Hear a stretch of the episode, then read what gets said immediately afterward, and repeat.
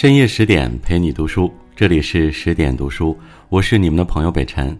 今晚和你分享的文章是：看了反诈老陈辞职，才明白罗翔为什么要退网。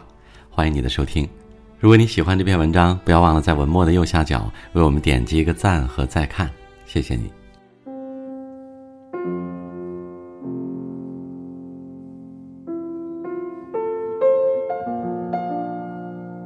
最近一则视频看哭了无数网友。视频里，一名男子声音哽咽，对着镜头说：“为了实现我个人的公益梦想，我决定辞去警察职务，以一名普通人的身份做反诈与公益宣传。”眼尖的网友看出，这不是短视频平台上大名鼎鼎的反诈老陈吗？在此之前，他凭借一己之力，让国家反诈中心 App 登上手机下载榜第一。流量一度仅次于刘德华，这样一位正能量网红，到底是惹了怎样的麻烦，才不得已放弃了工作呢？老陈原名陈国平，在成为网络主播之前，他当过刑警，缉过毒，后来成为了一名反诈警察。因为发现传统的普法宣传效果不尽人意，老陈开始用直播的方式给老百姓做反诈宣传。在直播间里，老常经常和别的主播连麦科普反诈知识。遇到那些因为被骗钱想自杀的人，老陈还会耐心劝导，打消他们轻生的念头。渐渐的，和善有趣的老陈收获了一大批粉丝。可质疑的声音也纷至沓来，开始有喷子说老陈利用警察身份圈钱，污蔑他是诈骗犯同伙，扬言去举报他。因为此事，市里还成立过调查组，专门调查老陈。虽然最后的结果还了老陈清白，但老陈还是会因为一些网友的恶意骚扰感到困惑。三月底，老陈开展了一场助力疫情防控的公益直播。直播后，老陈把打赏的收益全部捐了出去，但评论区依然有人阴阳怪气的留言：“不会是假公济私吧？打着做公益的旗号圈钱，这警察一看就有问题。”万般无奈下，老陈只能晒出了捐款证明。看到证明，键盘侠又发起了新一轮质问：打赏一百万，怎么只捐了七十九万呢？大家开始骂老陈不要脸，是个大骗子。各种各样的举报信也像雪花一样被寄到老陈单位。几乎疯狂的舆论环境下，几乎没有人注意到老陈已经晒出了完税证明等资料，解释七十九万元是税后收益。随着舆论发酵，老陈的单位也受到了影响。看到给同事们带来了麻烦，老陈十分自责。万般权衡下，他递交了辞职申请。临走前，老陈说：“我离开了队伍，他们只能黑我。无论我在做什么，他们都无法再黑单位了。”事情发展至此，真让人唏嘘不已。还记得刚入驻平台时，老陈说过自己的愿望是全民反诈，天下无诈。只叹年轻时梦想兼济天下，长大后才发现，原来连独善其身都要竭尽全力。反诈老陈的经历让我想起罗翔。说起来，这位掀起全民学法热潮的法学教授，也是因为网暴退出网络平台的。打开罗翔的抖音，你会发现他最新一条视频停留在二零二零年六月二十九号，而罗翔的微博也清空了所有内容。这是为什么呢？时间还要倒流回二零二零年九月八日那天，习惯在微博分享读书笔记的罗翔发了一条感悟：要珍惜德行，却不要成为荣誉的奴隶，因为前者是永恒的，后者却很快会消失。本是一条再平常不过的笔记，却因为那天刚好是抗议表彰大会，网友就恶意解读罗翔是在影射钟南山院士。于是很多人在底下骂说罗翔嘲讽英雄没良心，有些不明真相的网友也加入了这场骂战。罗翔没想到会掀起如此大的风暴，他很快站出来澄清，说自己并不知道那天是表彰大会。可键盘侠却骂得更凶了：哪天罗老师家小孩过满月酒，我唱哀歌也不要过度联想哦。罗老师，你家办喜事儿的时候，我可以送骨灰盒吗？戾气横生的质问让罗翔彻底寒心了。随后，他退出了微博，删除了所有文章。没人知道罗翔是怎么熬过那段至暗时刻的，只知道后来他上吐槽大会说了一句意味深长的话：“误解本是人生常态，理解反是稀缺的例外。经常关注新闻的人，相信会对最近的网络暴力事件有所耳闻。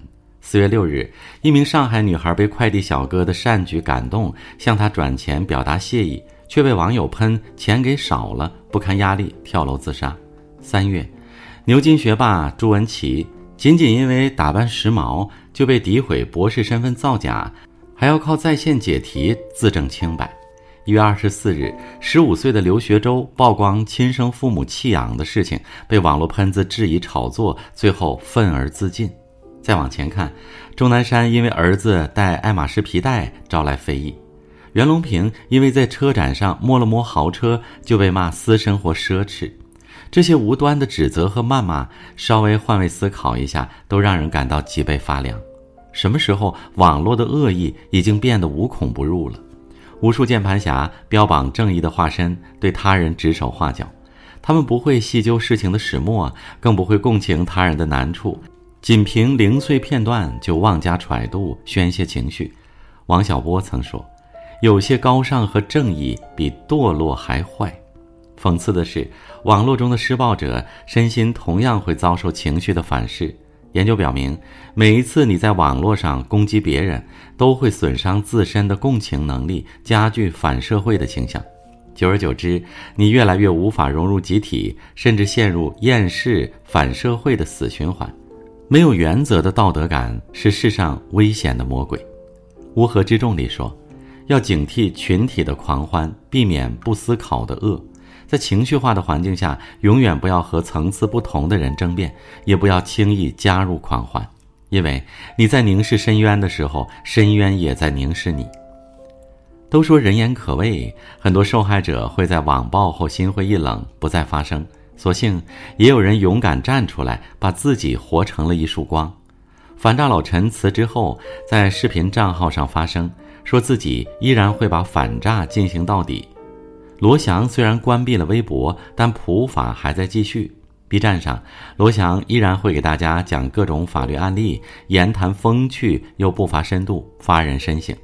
而他的全部创作收益，则捐给了儿童救助基金会，用来支持公益事业。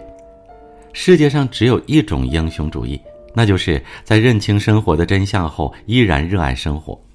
曾经在罗翔的视频里看到过一句话：“我们都要约束自己内心的法外狂徒张三，让想法不至于成为实践。不能再认同了。混沌的环境中，肆意妄为是本性，保持冷静和清醒才是本事。很多时候，与其诅咒黑暗，不如寻找光明。”牛津女博士朱文琪曾在经历网暴后说：“不要被狭隘的美丑论和一个偏见的群体误导和掩盖了你自己真正的美。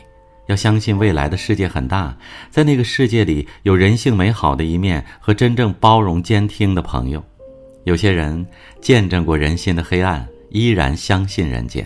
看到他们，我们有什么理由不成为一个有素质、有温度的人呢？”共情换来共情，微光点亮微光。只有心怀道德和感恩，我们才能拥有更光明的未来。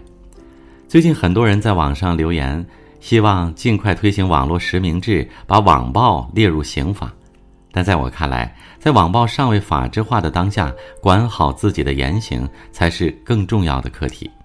网络纷争面前，少一些站队，多一些思考；少一些跟风，多一些客观。